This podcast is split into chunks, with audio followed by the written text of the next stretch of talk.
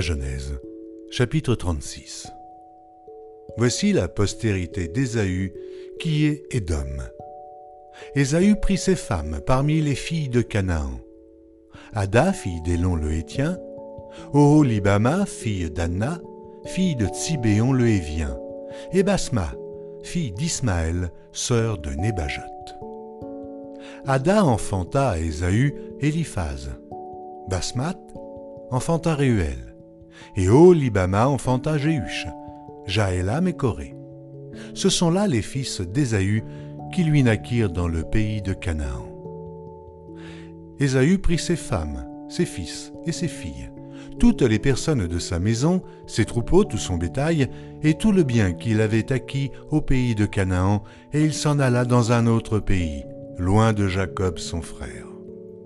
Car leur richesse était trop considérable pour qu'ils demeurassent ensemble, et la contrée où ils séjournaient ne pouvait plus leur suffire à cause de leurs troupeaux. Ésaü s'établit dans la montagne de Zéhir. Ésaü, c'est Édom. Voici la postérité d'Ésaü, père d'Édom, dans la montagne de Zéhir. Voici les noms des fils d'Ésaü. Eliphas, fils d'Ada, femme d'Ésaü. Réuel, fils de Basma, femme d'Ésaü. Les fils d'Eliphas furent Théman, Omar, Tsépho, Gaétam et Génaz. Et Tima était la concubine d'Eliphaz, fils d'Ésaü. Elle enfanta à Eliphaz Amélec. Ce sont là les fils d'Ada, femme d'Ésaü. Voici les fils de Réuel. Nahat, Zérach, Shama et Misa. Ce sont là les fils de Basmat, femme d'Ésaü. Voici les fils de Olibama, fille d'Anna, fille de Tsibéon, femme d'Ésaü. Elle enfanta à Ésaü Jéhush, Jaélam et Corée. Voici les chefs de tribus issus des fils d'Ésaü. Voici les fils d'Éliphaz, premier-né d'Ésaü, le chef Théman, le chef Omar, le chef Tsépho, le chef Kénaz. Le chef Corée, le chef Gaétam, le chef Amalek. Ce sont là les chefs issus d'Éliphaz, dans le pays d'Édom, ce sont les fils d'Ada. Voici les fils de Réuel, fils d'Ésaü, le chef Nahat, le chef Zérach, le chef Shama, le chef Misa. Ce sont là les chefs issus de Réuel dans le pays d'Édom. Ce sont là les fils de Basmat, femme d'Ésaü. Voici les fils d'Oholibama, femme d'Ésaü, le chef Jéhush, le chef Jaélam, le chef Corée, ce sont là les chefs issus d'Oholibama, fille d'Anna, femme d'Ésaü. Ce sont là les fils d'Ésaü, ce sont là leurs chefs de tribu, Ésaü c'est Édom. Voici les fils de Zéhir, le Horien, ancien habitant du pays, Notam, Shobal, Tsibéon, Anna. Dishon, Etzer et Dishan. Ce sont là les chefs des Horiens, fils de Zéhir dans le pays d'Édom.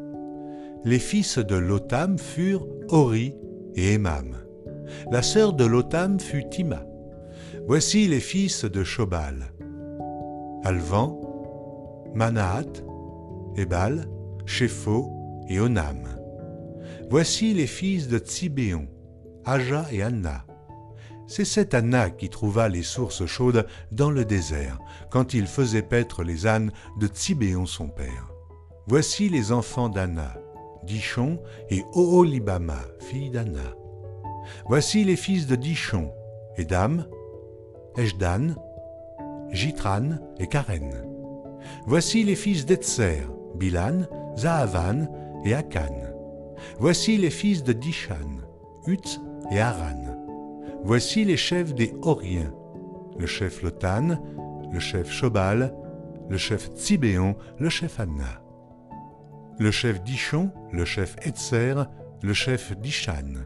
Ce sont là les chefs des Horiens, les chefs qu'ils eurent dans le pays de Zéhir. Voici les rois qui ont régné dans le pays d'Édom avant qu'un roi régnât sur les enfants d'Israël. Béla, fils de Béor, régna sur Édom, et le nom de sa ville était Dinaba. Béla mourut, et Joab, fils de Zérach, de Botsra, régna à sa place. Jobab mourut, et Shumam, du pays des Thémanites, régna à sa place.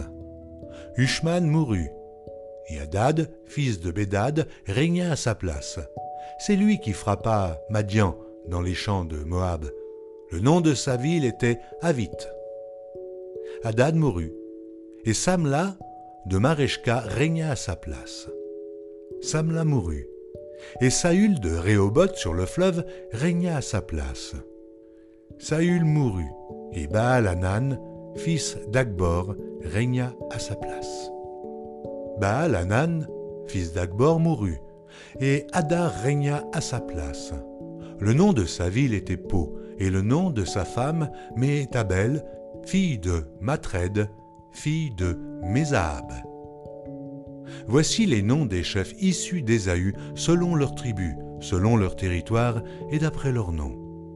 Le chef Tima, le chef Alva, le chef Jéhet, le chef Oholibama, le chef Ela, le chef Pinon, le chef Kenaz, le chef Théman, le chef Mitzar, le chef Magdiel, le chef Hiram, ce sont là les chefs d'Édom, selon leur habitation dans le pays qu'ils possédaient.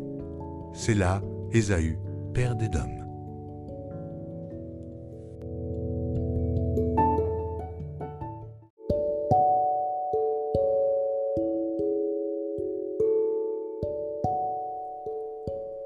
La Genèse, chapitre 37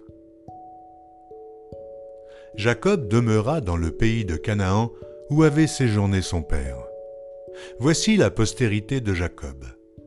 Joseph, âgé de 17 ans, faisait paître le troupeau avec ses frères. Cet enfant était auprès des fils de Bila et des fils de Zilpa, femme de son père.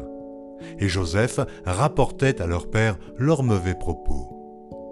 Israël aimait Joseph plus que tous ses autres fils, parce qu'il l'avait eu dans sa vieillesse, et il lui fit une tunique de plusieurs couleurs. Ses frères virent que leur père l'aimait plus que tous, et ils le prirent en haine. Ils ne pouvaient lui parler avec amitié. Joseph eut un songe, et il le raconta à ses frères qui le haïrent encore davantage. Il leur dit, Écoutez donc ce songe que j'ai eu. Nous étions alliés des gerbes au milieu des champs, et voici, ma gerbe se leva et se tint debout, et vos gerbes l'entourèrent et se prosternèrent devant elle. Ses frères lui dirent, Est-ce que tu régneras sur nous? Est-ce que tu nous gouverneras? Et ils le haïrent encore davantage à cause de ses songes et à cause de ses paroles. Il eut encore un autre songe, et il le raconta à ses frères. Il dit, J'ai eu encore un songe, et voici, le soleil, la lune et onze étoiles se prosternaient devant moi. Il le raconta à son père et à ses frères. Son père le réprimanda et lui dit, Que signifie ce songe que tu as eu Faut-il que nous venions, moi, ta mère et tes frères, nous prosterner en terre devant toi? Ses frères eurent de l'envie contre lui. Mais son père garda le souvenir de ces choses. Les frères de Joseph étant allés à Sichem pour faire paître le troupeau de leur père, Israël dit à Joseph Tes frères ne font-ils pas paître le troupeau à Sichem? Viens, je veux t'envoyer vers eux. Et il répondit Me voici. Israël lui dit Va, je te prie, et vois si tes frères sont en bonne santé et si le troupeau est en bon état. Et tu m'en rapporteras des nouvelles. Il l'envoya ainsi de la vallée d'Hébron, et Joseph alla à Sichem. Un homme le rencontra. Comme il errait dans les champs, il le questionna en disant Que cherches-tu? Joseph répondit Je cherche mes frères. Dis-moi, je te prie, où ils font paître leurs troupeaux. Et l'homme dit Ils sont partis d'ici, car je les ai entendus dire Allons à Dothan. Joseph alla après ses frères, et il les trouva à Dothan. Ils le virent de loin, et, avant qu'il fût près d'eux, ils complotèrent de le faire mourir. Ils se dirent l'un à l'autre, Voici le faiseur de songes qui arrive. Venez maintenant, tuons-le, et jetons-le dans une des citernes. nous dirons qu'une bête féroce l'a dévoré, et nous verrons ce que deviendront ses songes. Ruben entendit cela, et il le délivra de leurs mains. Il dit, Ne lui ôtons pas la vie. Ruben leur dit, Ne répandez point de sang. Jetez-le dans cette citerne qui est au désert, et ne mettez pas la main sur lui. Il avait dessein de le délivrer de leurs mains pour le faire retourner vers son père. Lorsque Joseph fut arrivé auprès de ses frères, ils le dépouillèrent de sa tunique, de la tunique de plusieurs couleurs qu'il avait sur lui. Ils le prirent et le jetèrent dans la citerne. Cette citerne était vide. Il n'y avait point d'eau.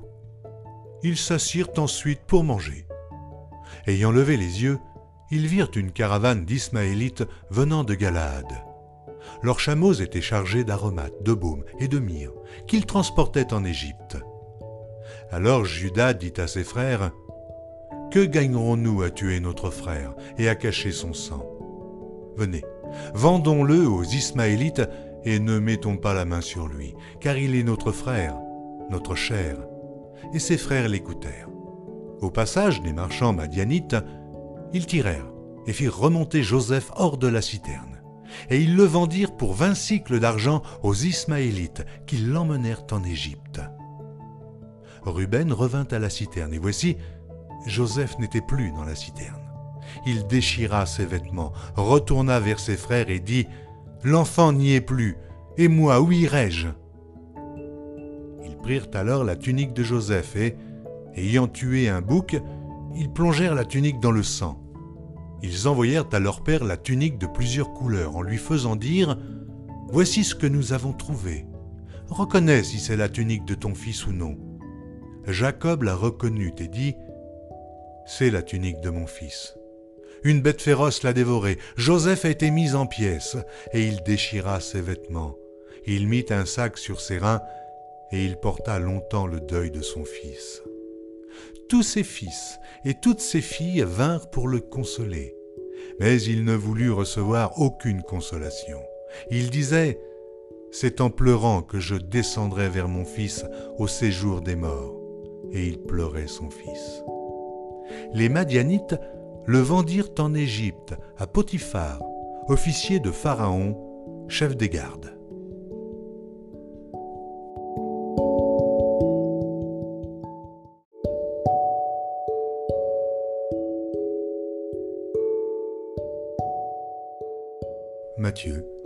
Chapitre 13 Ce même jour, Jésus sortit de la maison et s'assit au bord de la mer.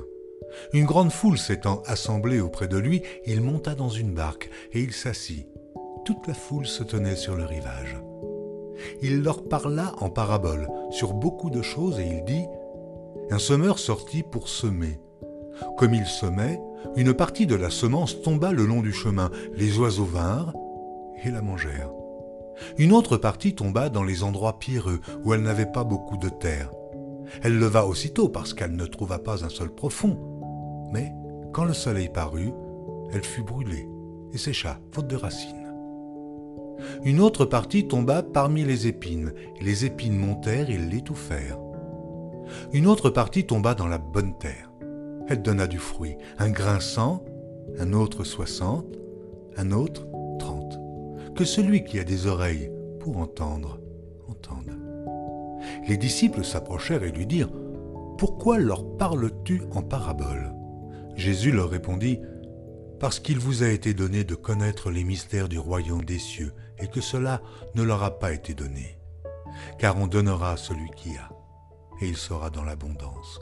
Mais à celui qui n'a pas, on ôtera même ce qu'il a.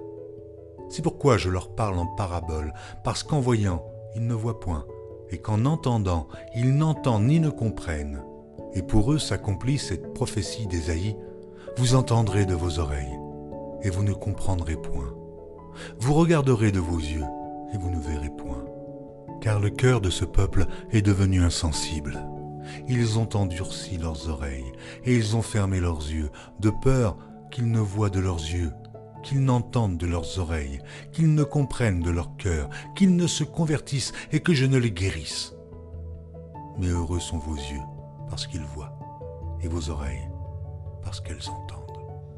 Je vous le dis en vérité, beaucoup de prophètes et de justes ont désiré voir ce que vous voyez et ne l'ont pas vu, entendre ce que vous entendez et ne l'ont pas entendu. Vous donc écoutez ce que signifie la parabole du sommeur.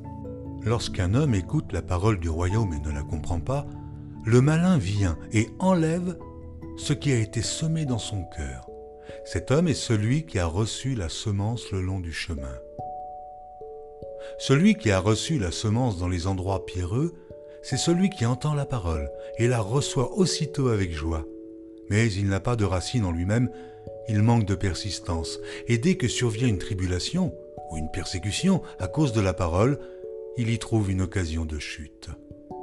Celui qui a reçu la semence parmi les épines, c'est celui qui entend la parole, mais en qui les soucis du siècle et la séduction des richesses étouffent cette parole et la rendent infructueuse.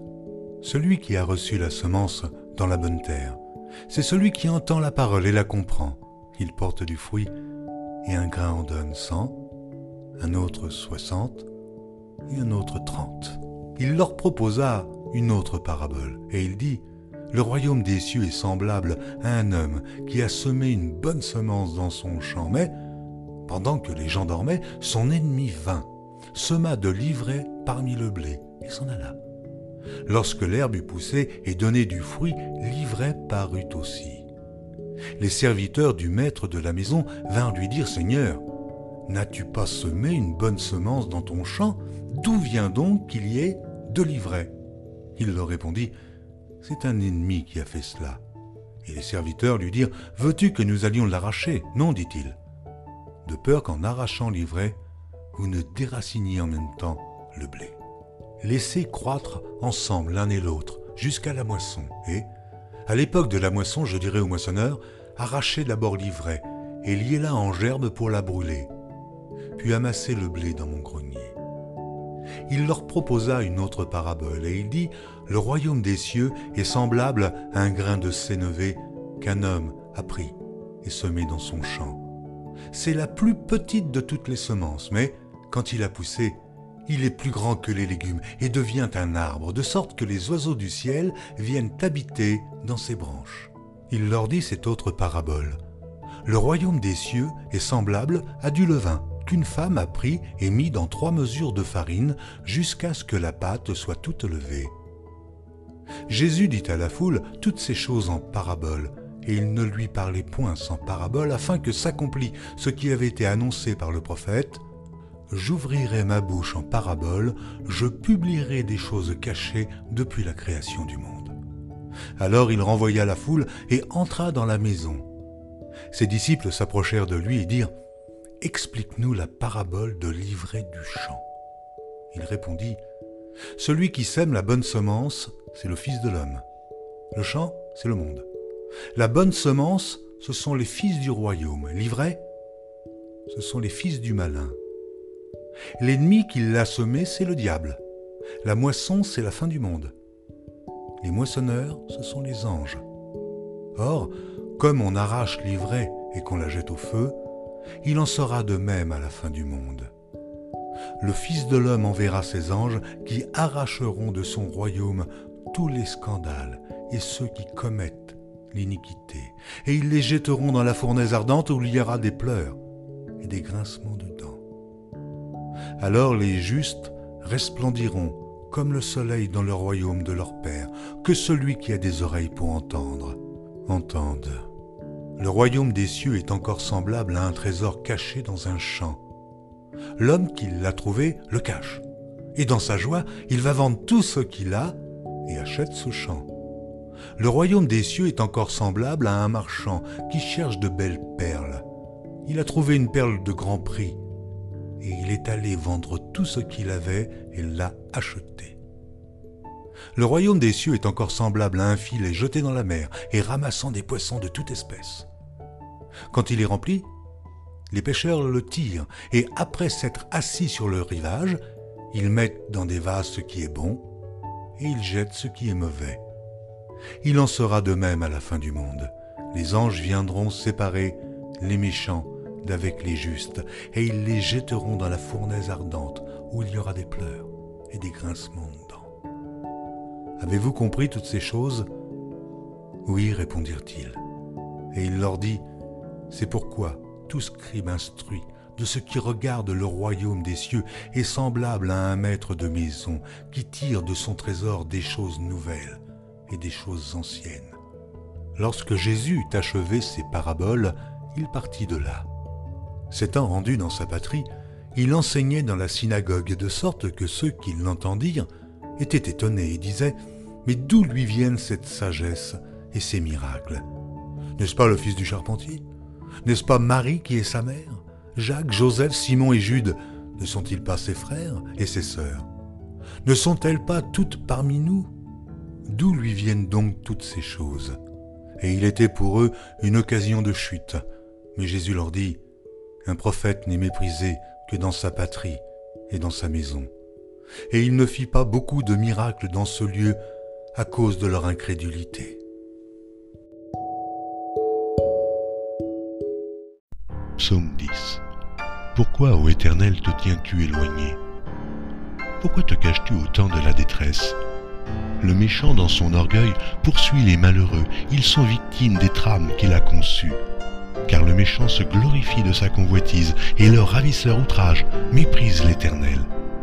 Le méchant dit avec arrogance, Il ne punit pas, il n'y a point de Dieu. Voilà toutes ses pensées.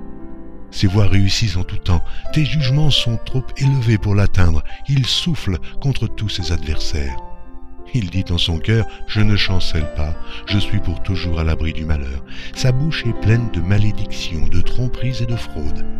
Il y a sous sa langue de la malice et de l'iniquité. Il se tient en embuscade près des villages. Il assassine l'innocent dans des lieux écartés. Ses yeux épient le malheureux. Il est aux aguets dans sa retraite, comme le lion dans sa tanière. Il est aux aguets pour surprendre le malheureux. Il le surprend et l'attire dans son filet.